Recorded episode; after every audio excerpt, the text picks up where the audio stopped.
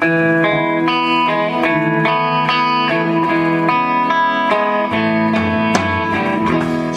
to the Modern Jewish Girl podcast. I am Jenna, lawyer by training, writer, and teacher by choice.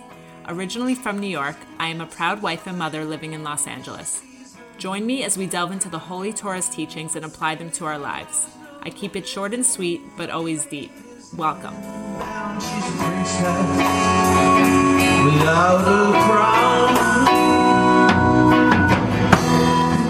welcome back. I'm very excited for this week's podcast. I am featuring a conversation between myself and my close friend Cynthia. She goes by the author name Cynthia Hanna, and crazy enough, we're both publishing books in the same week. So, my book, Princess Without a Crown Returning to My Jewish Roots, is officially available on Amazon. And if you would like to get a copy in Israel, please contact me directly. Everything you need is in the link below. And Cynthia's book, her amazing coffee table book, it's so beautiful Miracles from Israel Biblical Promises Fulfilled, also can be found below.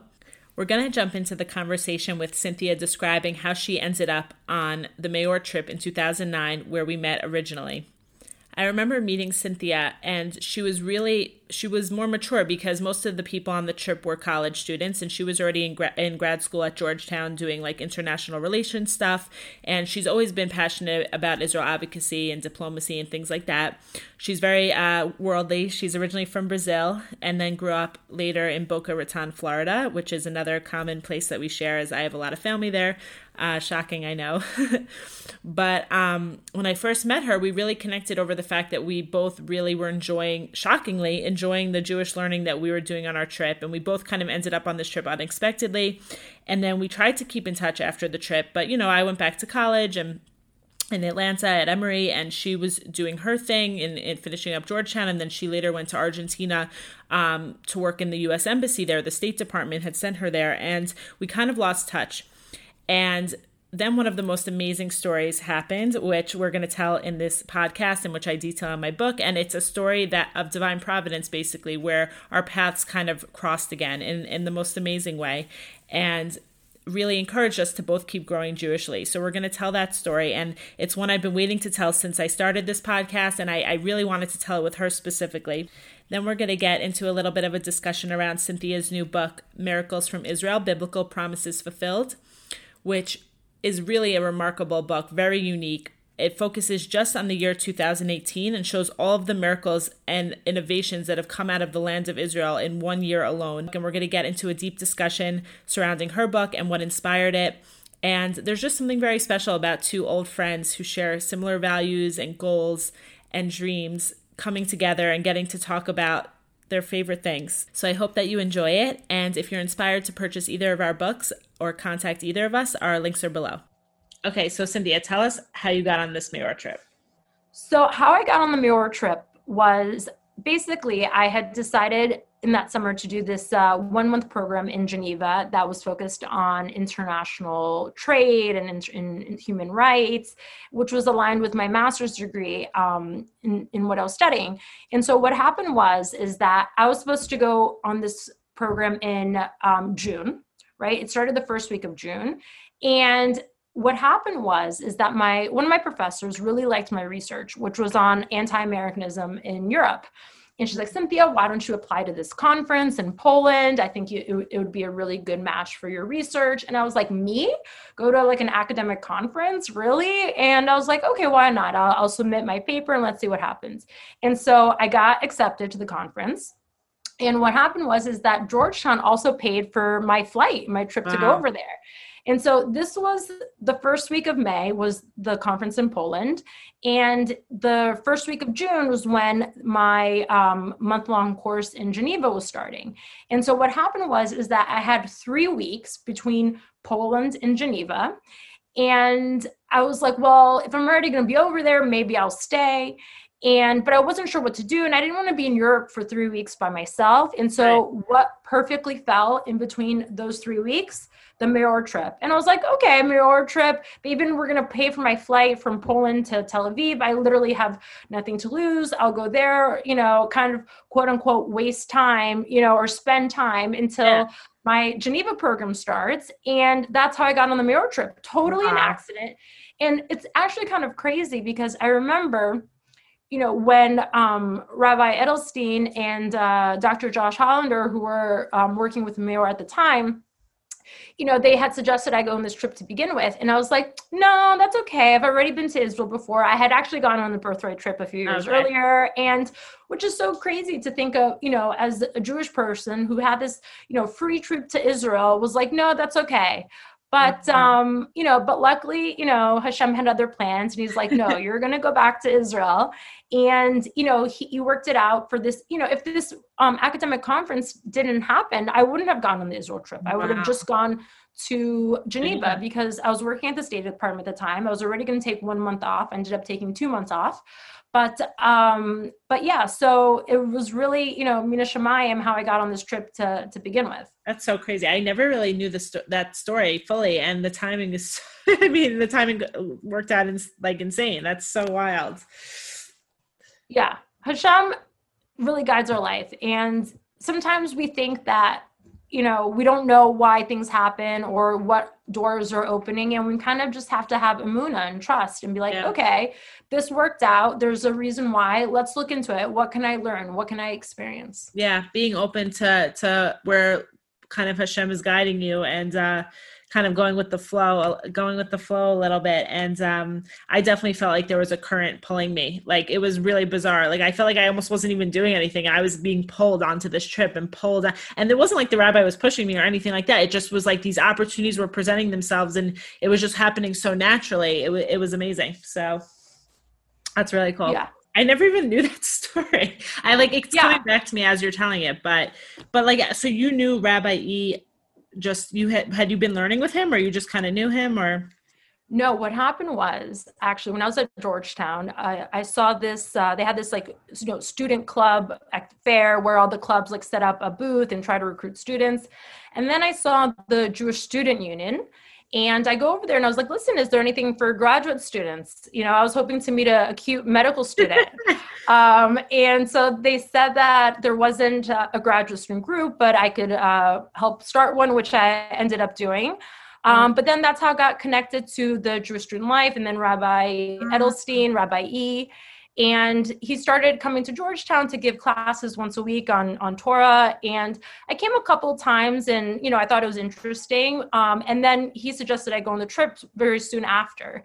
And um, and so that's how i got connected um, to rabbi e and how wow. i eventually got on the trip well, okay, as as everyone will hear, it was really very meant to be that we both ended up on this trip, and um, at least for my own my own journey and growth, you were like a really key player. and I don't, I honestly don't know if I would be where I am without you. So as people will see, but um, yeah, you so, give me too much credit. It's, no, it's, it's really it's you're it's, like it's really. You know, I'm, I'm a Shaliah. Yeah, we all are in different right. ways, and sometimes you know it's really a blessing to sometimes see it you know, um, directly because sometimes we can play a role and we don't even know it. Right, so, right, exactly. Yeah. So, um, so okay, so that's amazing. So I'm going to briefly share how I ended up on the trip. So, um, I, I think I've spoken about this before on the podcast, but basically, I was at Emory. I wasn't really involved in Jewish life. Um, I was, you know, just like a regular secular Jewish girl trying to get on birthright with some friends. And I didn't get on the birthright trip, which was kind of like unheard of. Like people with even like non Jewish parents get on birthright. And so I didn't get on it. And like it was in 2009 with like the whole Bernie Madoff scandal, and people thought maybe birthright had a cut in funding or whatever. And I remember I was like, all right, I'll just, you know, try again another year. And I happened to run into a friend, like an acquaintance really, and she mentioned the Meor trip. She had gone during the previous winter break, and she's like, You have to go this summer. It is the most amazing trip. And she introduced me to, to Rabbi Fleschel, who's the Meor rabbi at Emory. And I remember when we, I love to tell the story, when we first met, the first thing he asked me was, are you committed to marrying someone who's Jewish? And I was like, no. like, I was like, if I love someone, I'm going to marry them. And we were like arguing. And I was like, this is not going well. And then he's like, okay, you can come on the trip. and what's so nice, it was like, like, okay. But what was so crazy was that normally you're meant to do like the 10 week learning program before the trip. And maybe you had this experience too. Like, I didn't do the 10 week learning program. I literally just yeah, like neither did I. the trip. Yeah. So we both just like show up for this trip and like I I really didn't know what was in store. Like I barely knew anything. Me too. I had no idea. It's so I, funny. I thought it was going to be like birthright. We're just going to travel, Yeah. you know, do, I- yeah. yeah. I had no idea. I knew it was like a more religious, but I didn't really know what that meant. And um yeah, I was kind of just in for the ride. And um that's so crazy because I feel like out of the group, like I would say you and I and maybe a few other people were the most affected by this trip, which is like so crazy. But um, or at least I was. But okay, so so we go on the trip and then I know it seems like forever ago. Like I'm it's honestly even hard for me to like get back into that place now. It seems like so long ago. But I was gonna ask you, like, do you kind of remember like like what you got out of that trip in terms of your Jewish growth or your personal growth? Um maybe For sure. Well, I, I remember something very interesting. So prior to going on this trip, I actually hadn't really um, experienced Torah learning um, in all its glory and beauty. Um, I did a couple classes with Rabbi Edelstein back in uh, DC, but you know it was kind of this kind of feel good, you know, class slash sermon type of you know inspiration. It wasn't really kind of going deeper into the learning. And I remember going on this Meor trip, and and the schedule, if you remember, was you know the girls and guys were separated in the morning because the girls went to learn at Neve and the guys went to learn um I forgot where remember they it. went to learn. maybe Mahon yeah Yeah. Um something like that. oh you know what? I think they learned at the hotel. But anyways, um so what happened was is that we would learn in the morning um and in the afternoon there was like some type of fun cultural activity and at night we were actually free to go out and kind of party and go to the, go to the bars. And um, i remember going to those classes and i enjoyed them so much that even though i would go um, out to the bars with the friends and we would be back at like two three in the morning after a night out in jerusalem I remember being so excited to get up for the class at like 7 a.m. that I didn't even, you know, I wasn't even tired after only sleeping like three, four hours because I was so excited to go back to the learning because my whole life I've been very kind of, you know, spiritual. I dabbled into learning about different religions and spirituality. But um, so that all so that all spoke to me. And then when I went and started um, when I was learning at Neve on that trip, and it spoke to me because it, Judaism is really all about spirituality. It's about Right. personal growth. It's about Yeah. inner growth. It's about connecting to a higher source. And so all those things um, really spoke to me. So I remember just, you know, even though I was going out and partying, waking up early in the morning and being a very, you know, active participant, asking questions. yeah. So that that's one of the one of the memories I remember from that trip. I definitely relate to everything you're saying, and um, I actually remember we had one class. I don't even know if you remember, but in the some like evenings we had class, like a class or two before um, we would go out. Like I remember they brought in Gerald Schroeder to talk about like um, evolution and how it aligns with the Torah and that like. He's like a an, like I think he's an MIT scientist. Um, he's like a total Yeah, genius. MIT physicist. yeah, yeah, there you go, physicist. And so he gave this class on how basically science and the Torah don't contradict each other. And that was a big like hang up that I had at the time. And I just remember being so blown away by this class that everyone was like, you know, after the class, everyone was rushing to go uh, get their get their partying on. And I I remember me and a few people were just sitting in the lobby, just completely dumbfounded, like in shock from this class. We didn't know what to do. We were all just kind of sitting there, like, I can't go out right now. Like, what? How can I go out right now? Like, it was just so life changing. So, yeah, I definitely relate. It, it, I was so into the classes, like, very unexpectedly. And um, I remember, like, you and I talking about it. We were like, I felt, I remember us saying, like, we were high on life, like, during this trip. And um, yeah, so, okay, so basically, I want to, we're going to kind of jump like two years to 2011. So you and I like tried to stay in touch. I remember we had like our little calls once a month, and I was in college still at Emory. I was, I guess, in my junior year and then my senior year um, in 2011. And you were, I remember, in Argentina that Yes. year doing. You were working for the State Department, the embassy, the U.S. embassy in Argentina. Yes. Okay, so so you were working there. We hadn't spoke. I remember we had it. We kind of lost touch a little bit. It had been like Yes. a while since we had spoken because you were abroad. I was in school, and okay, this is I'm like so excited to tell this story with you. I've been like waiting to tell this story, and I was like, I it's an epic wait. story. It's an it's epic a really story. it's an epic story. It's yeah, epic story, and I needed you to tell it with me. So yeah, so basically, I. I, I was at a point, and feel free to jump in like whenever you want. But Yeah. basically, I I was at Emory. My goal after the trip was to kind of go back to Neve on my own for learning after I graduated. But there was a big two year gap in between the trip and when I was meant to go back. It was too long, honestly. And, you know, but of course I had to have my internships in the summer and I, I wouldn't make time until after graduation. And I was hanging on by a thread yeah. because, you By know, way, yeah, yeah. I was just say that you know, growing up um, in America, and especially like as women who, thank God, we've had opportunities to learn, to go to universities, Right. and so all our parents, and rightfully so, from you know their perspective, you know, we're pushing us young women, right, along with the messages we get from society that you know your career is your most important thing, which Right. is true in some aspects. Like you know, we have to have the ability, or we now are able to have the ability to kind of work and support ourselves, Yeah, and that gives us a lot of freedom. We're no longer just dependent on, you know, um, our husbands um, or our partners or our families to support us.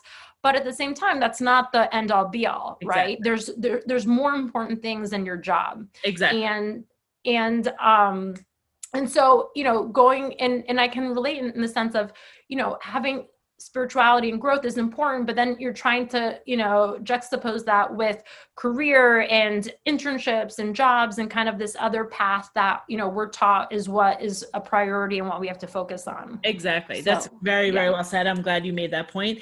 And I think for me, going to back to Neve was like the only real personal goal that I really created. At up until that point, it, it had only been like professional growth. And I I didn't even want to admit to myself at the time, but looking back, my value as a human being was so tied up with my professional accomplishments because Yes. of all the things that you just said that going like it was in, it was almost like insane to even have this kind of like personal like ambition. It's like well what's you're gonna go to neve? Like what? Like why? And like people just like friends and family they just like didn't really get it because they weren't on the trip like, oh you don't understand but um but yeah no so that it was like really it was crazy so i had this goal and then just i started to become on like kind of I don't want to like uninspired because I was I didn't keep up with learning and I'm in college. I'm just doing my thing and I'm getting caught up, you know, in the professional ambitions and everything, which is important, but it's not the end all be all, like you said. And um, I just kind of lost sight of why I wanted to go back. And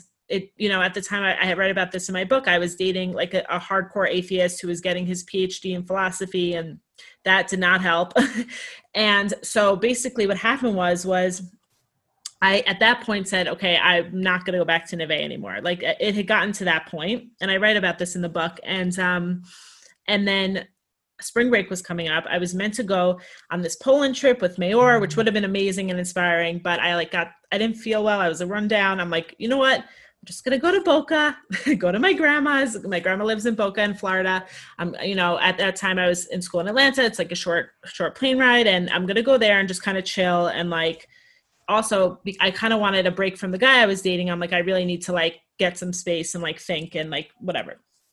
yeah by the So, way yeah, yeah, I, I'm gonna jump in and and, and I'm I'm gonna say how I ended up getting there. yeah. And um, so basically, after I came back from the Neve trip, um, I finished my second year at Georgetown. And when I, I was working at the State Department, and after I graduated, um, they sent me to the US Embassy in Argentina. And I was there, and it was actually my dream job. I always wanted to live in Argentina. It's in Buenos Aires. It's such a, Oh, an- cool. a- an awesome city, and it was my dream job, and I landed it.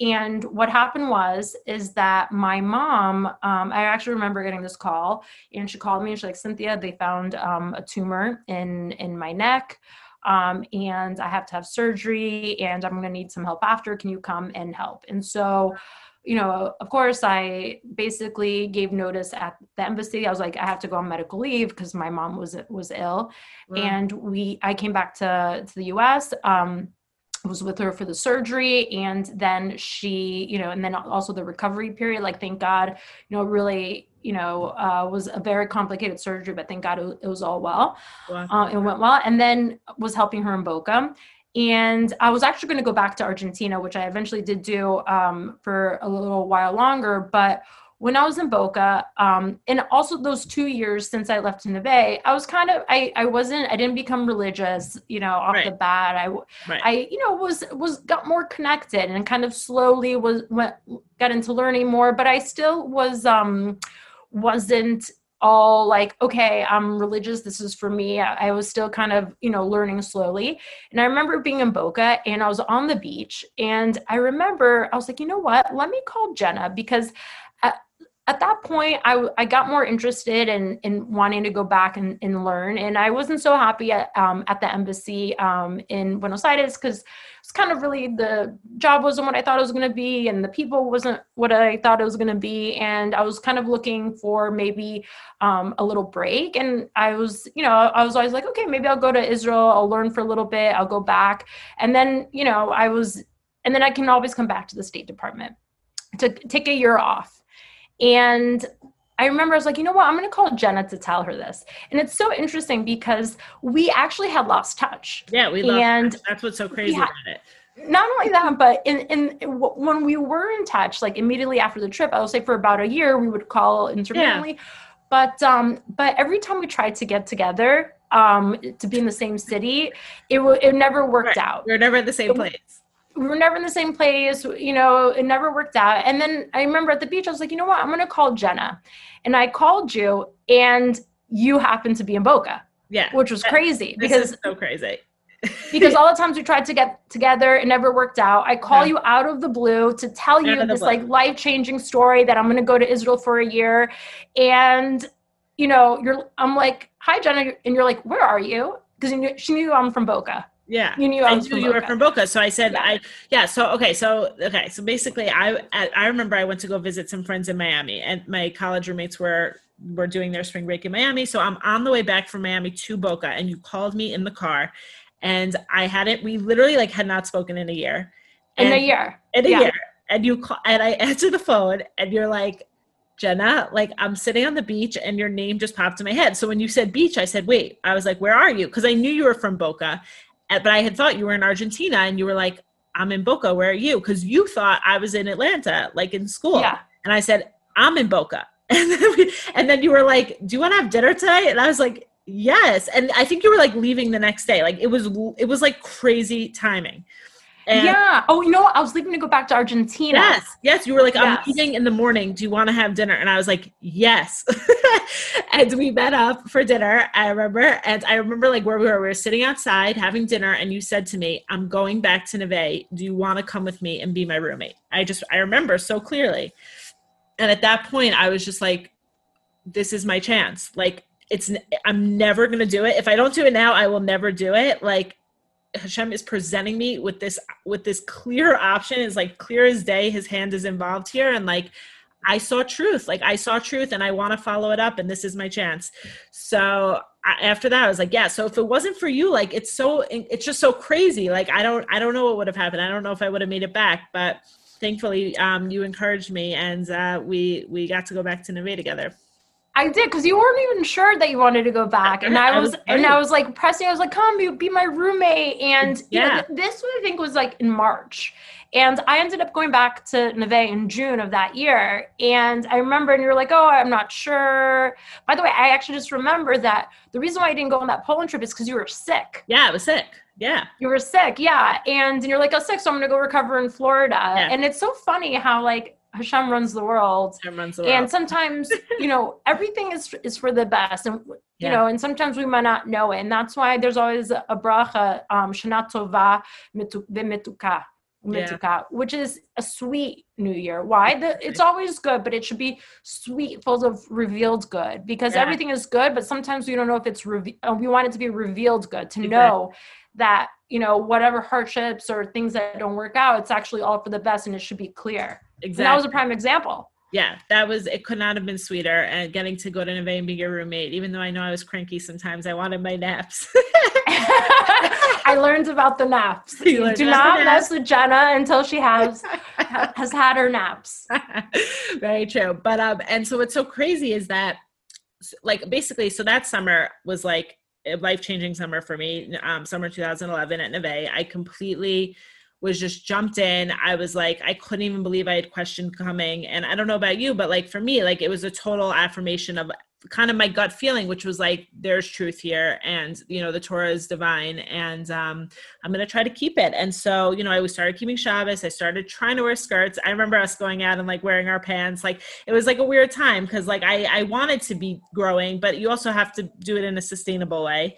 And mm-hmm. um, I remember I wanted to stay the year, and it was a whole issue with my family, and I ended up going back for law school. But you did stay the year. I did, yes. You did, and I thought you, I was only going to stay for a few months. Also, I remember. because what? Yeah, because Neve, it's a very inspirational place. Right. Um, Torah is very inspirational, and so getting to look into the text to see, you know, what it says. I I kind of joke around that the Torah is either written by God or aliens, you know, because it wasn't written by humans because it's so deep. Right. It, there's so many levels to it that it's it's incredible, and so. Yeah yeah so i ended up you know i i got so inspired and really enjoyed the learning that i ended up being there for a year and a half. Oh my god i, I call it a jewish monastery. Because it's a little it bit is. on the hill you know yeah, no, it's, um, and it's like kind of secluded and yeah. you go there and you learn and yeah. It is it's and it's a beautiful it's such a tranquil campus it's really amazing. But um but and then you stayed and then you really ended up did you make aliyah you you stayed in israel for eight or nine years i mean you and you ended up making Aliyah. I did. I did. So, um, yeah, I still, I still feel like I live in Israel, even though temporarily, right, you're temporarily I find myself in the U.S. Right, COVID, right now, right for right now, but you COVID like, and and yeah. other stuff. But um, but I will be returning, please God. Please God. Um, but yeah, I ended up, um, you know, I didn't make also Aliyah straight away, um, yeah, just because I. I, th- I, think it's important for people to live there for a year to get the sense before you know committing in in making aliyah. Yeah. Um, but I ended up staying um, after I was at Neve for a year and a half, and then um, I got a, a, job at the mayor's office. I remember. And and then when i was at the mayor's office i was like you know what? I'm i i want to stay here. I really love living in israel. Not just for being kind of the jewish state where you have the ability to practice judaism um, in its entirety and you know kosher food everywhere and everyone's celebrating the holidays together. But it's also the quality of life there i find it's a high quality life. I really enjoy living there. Yeah. um, I found that I find that too here. Like I'm actually surprised because I feel like every time I come back, it's more advanced. Like you really mm-hmm. see how how far, it, and in some ways, it's more advanced, you know, than, mm-hmm. than America or whatever. Like it's, re- I love the quality of life here. I find it to be very family oriented and and really beautiful. Um, but yeah, so I kind of I want to shift and talk a little bit about your book and and if you could just kind of tell us a little bit about your book and kind of how you got there and, and what inspired you to write about miracles in the land of Israel. Yeah. Okay. So basically, I was at Neve um, and finished. I was working at the mayor's office, and um, then eventually I um, switched over to the high tech sector where I was working for a popular app. But at the same time, I was always growing and learning, and really kind of became a little bit of a of a biblical nerd. love love learning Torah, and in addition to that, living in Israel, it's it's really a miraculous place. It's there's the fact that we're all back in the land of Israel. Um, you know, Jews from Africa, North Africa, from Asia, from Australia, from South America, from America, from Europe, we're all able to go back to the land that was promised to our forefathers, right? And yeah. where there was there Judaism really um, flourished and um, and even so now, really. Um, but uh, what happened was living in Israel, basically just see miracles happening every day. There's so many stories like the story about us, you know, me calling you from the beach and having yeah. you ended up happening to be in the same city. The numerous examples like this have, you know, happened to me personally um, in Israel, and I know other people as well. But beyond that, there's so many miracles happening right before our eyes, like you know, security wise, um, there's a, there was over 1,300 terror attacks that were thwarted um, mm-hmm. in Israel that people don't know about. The like, news covers kind of like the major year? issues in one year. Oh my gosh.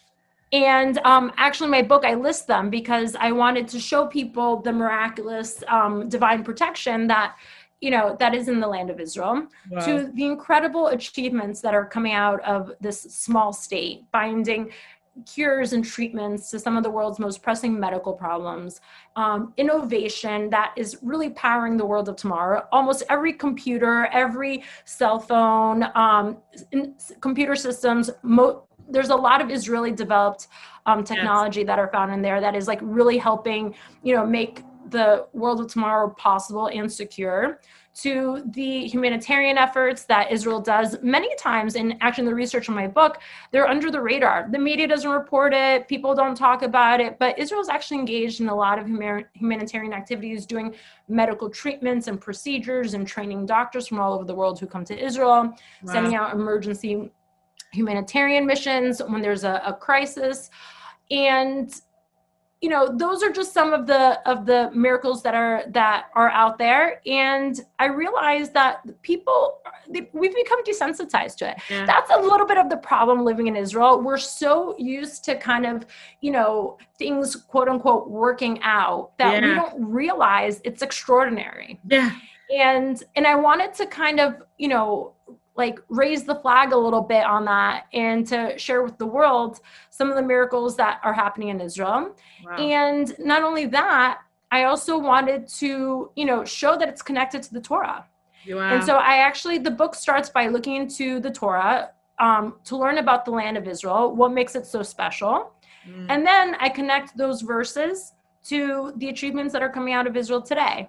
Wow. So it's um it was a labor of love, but uh I, am really proud of it. I you should be because it's a I think it's a be- such a beautiful thing to write a book about. It's not something I've really seen, and especially in the way you did it. I mean, it's like a beautiful coffee table book with amazing photography and um just the content is so amazing.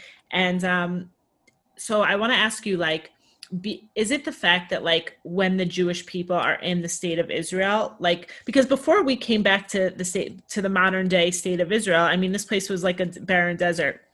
And then yeah. and you see over the last like 70 years how much flourishing. I mean what you were just describing the level of innovation in medical and tech and it's just so unbelievable. And and the fact that we have this like divine protection of all these attacks that have been thwarted. And is it the fact that like when we're kind of plugged in as a people to the land we merit this kind of like divine blessing and protection? Well it's it's a it's a mix of everything. So i mean we first learned this you know from actually from genesis um, where God tells Abraham that, you know, you um, those who bless you shall be blessed and those who curse you shall be cursed. Mm. Right? That's kind of the first aspect. And there's a lot of blessings of like prosperity, also connecting to the land. Mm. The whole most of the Torah talks about the land of Israel. When you come to this land, you know, here are the laws that when you come to this land, this is the land I have given you, right? So there's yeah. there's this connection that, you know, this destiny of the Jewish people being tied to this land that was promised by God, right, um, to Abraham and to his descendants, you know, in various points and so we have already that there's there's something special about this land it's also the place where god says that there that's where he's going to dwell that that's where you know his house will be so we learn that there's already something special about the land right and then there's something the Jewish people have a responsibility, right? And why do they have the responsibility? Because they were given the Torah. Right. And the Torah is is a blueprint for humanity and it's a blueprint for life.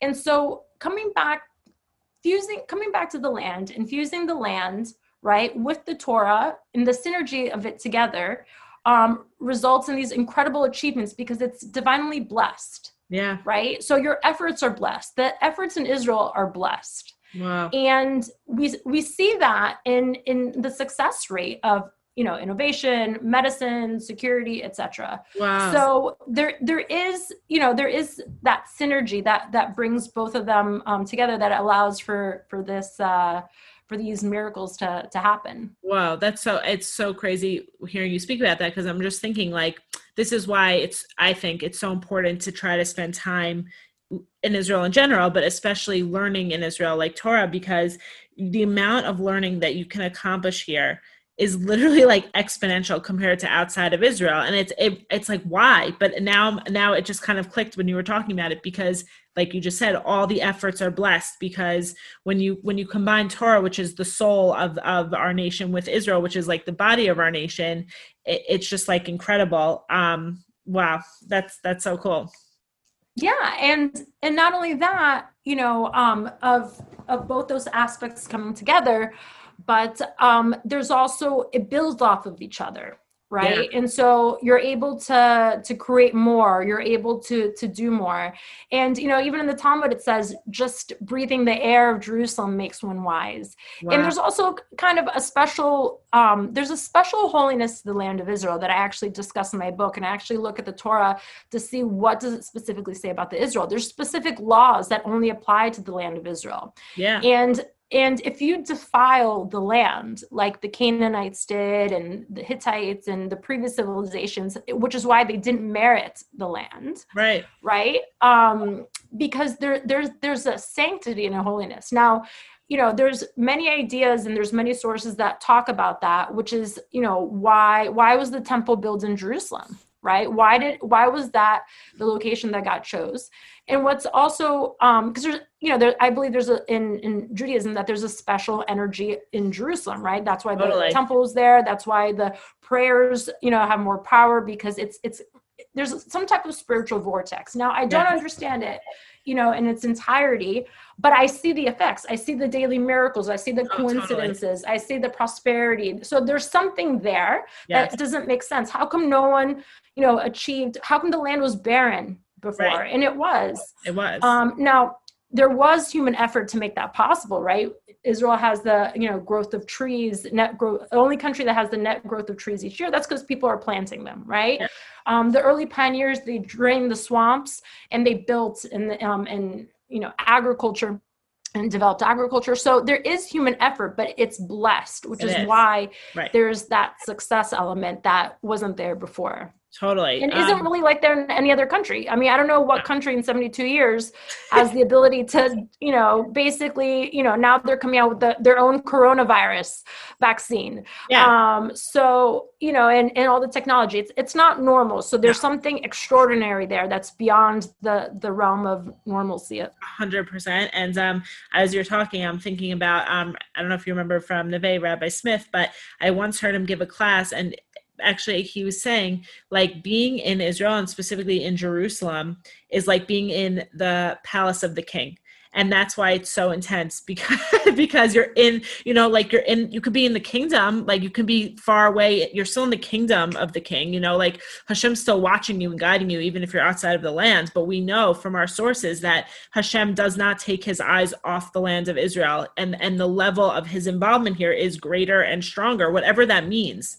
And so that's that's yeah. why also for the divine protection of the all the terror attacks that were sorted because there's divine protection. And there's things like you know um the some you know and, and i hate to say that who the terrorists are which are you know people that have been manipulated and incentivized by the palestinian government which is the one who i blame for incentivizing terrorism yeah. right but you know you have you know terrorists who come through a metal detector for some reason the metal detector doesn't go off but arouses the suspicion of the guard who then finds you know a knife that was meant to be used for an attack to um I don't know if you know this because on in um in 2018 because my book focuses on 2018 because I wanted to take one year and really you know dissect it to make sure that you know wow. what I'm saying in one year what's possible. Well, but there was yeah divines in the details like Hashem, like you had to kind of like focus in to to really look at the divine in the details. Exactly. Because if you want to say, oh, look, the, of course, there's, you know, miracles in 72 years. Yes. But let me show you all the miracles that happened in one year. That's so cool. Right and there was um on a there was a truck that had a hidden bomb on it right? That was that was actually destined to an independence day uh, festival. An independence uh, day in israel is celebrated. There's a lot of street parties and festivals and events and the security services, thankfully, and thank God, found a hidden bomb on the roof that was destined to this festival. And had, you know, the the border guard not have been, you know, careful, or he, he said that there's something, uh, an internal gut feeling that led him to search, you know, the truck more carefully where, wow. where they found this hidden bomb to wow. the fact of, you know, terror tunnels that were dug in um, we knew that there were terror tunnels in gaza right which we've been destroying them thank god and then we discovered terror tunnels that hezbollah had built and spent millions of dollars right in you know months if not years digging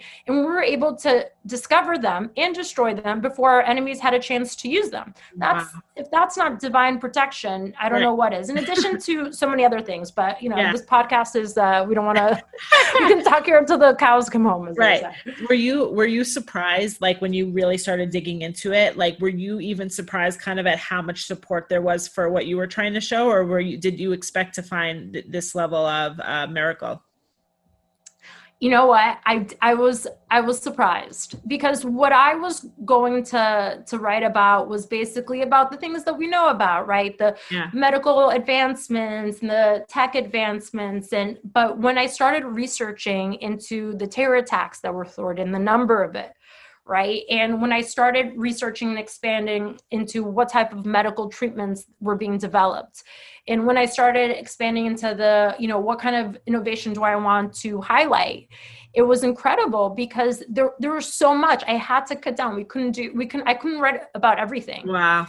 And it was uh it was really you know it gave me the the inspiration to to continue with this i could probably write 10 books about all the miraculous things that are oh, happening it sounds like it um I, I i can't resist telling this quick story because this literally just happened to me today and yesterday and it's such a clear example of the type of I don't I don't even want to use the word coincidences, the type of like divine providence that you see living in Israel. Um, basically, I was driving home, literally on my street yesterday, and I happened to see my Rebbetzin's brother who lives here in Israel. And um, I, I, wait, I rolled down my window. I said hello. I hadn't seen him in years, and he's like, "Oh, I have an office right here." Okay, like whatever. I, it was nice to see him.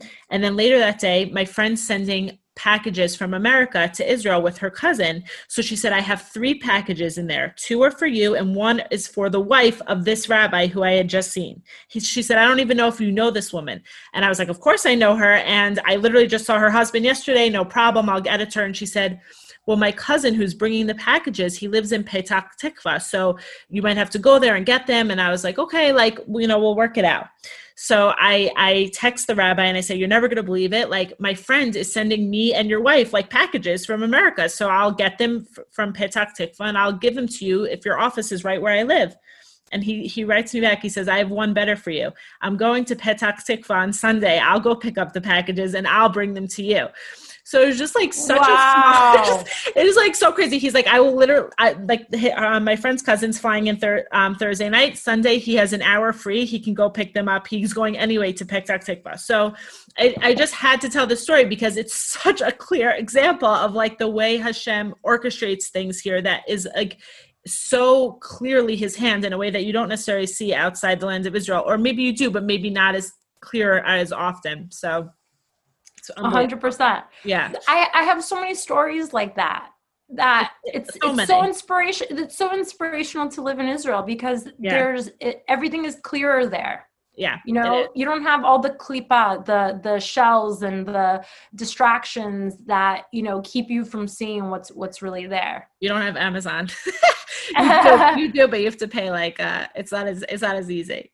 it's true. But you know what? I, that you know for a while that was like the complaint like oh there's no amazon there's no target but you know what? Great it's you um now there's amazon so that so that's exciting and and you know what? It's okay. You know, no i target- actually like it. I i find it's very easy to get things here. They have everything i need and more. I haven't had problem getting yeah. anything and it's great because i actually the stores are more accessible and i can actually go into a store and see it. Like I can't explain it. It's it's uh maybe because I'm in the city also it's easier, but I I I like we said, the quality of living here I think is is amazing.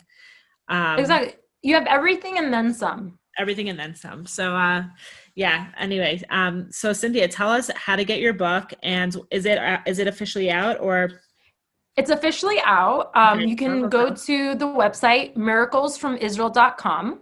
Wow. So the book is called Miracles from Israel: Biblical Promises Fulfilled.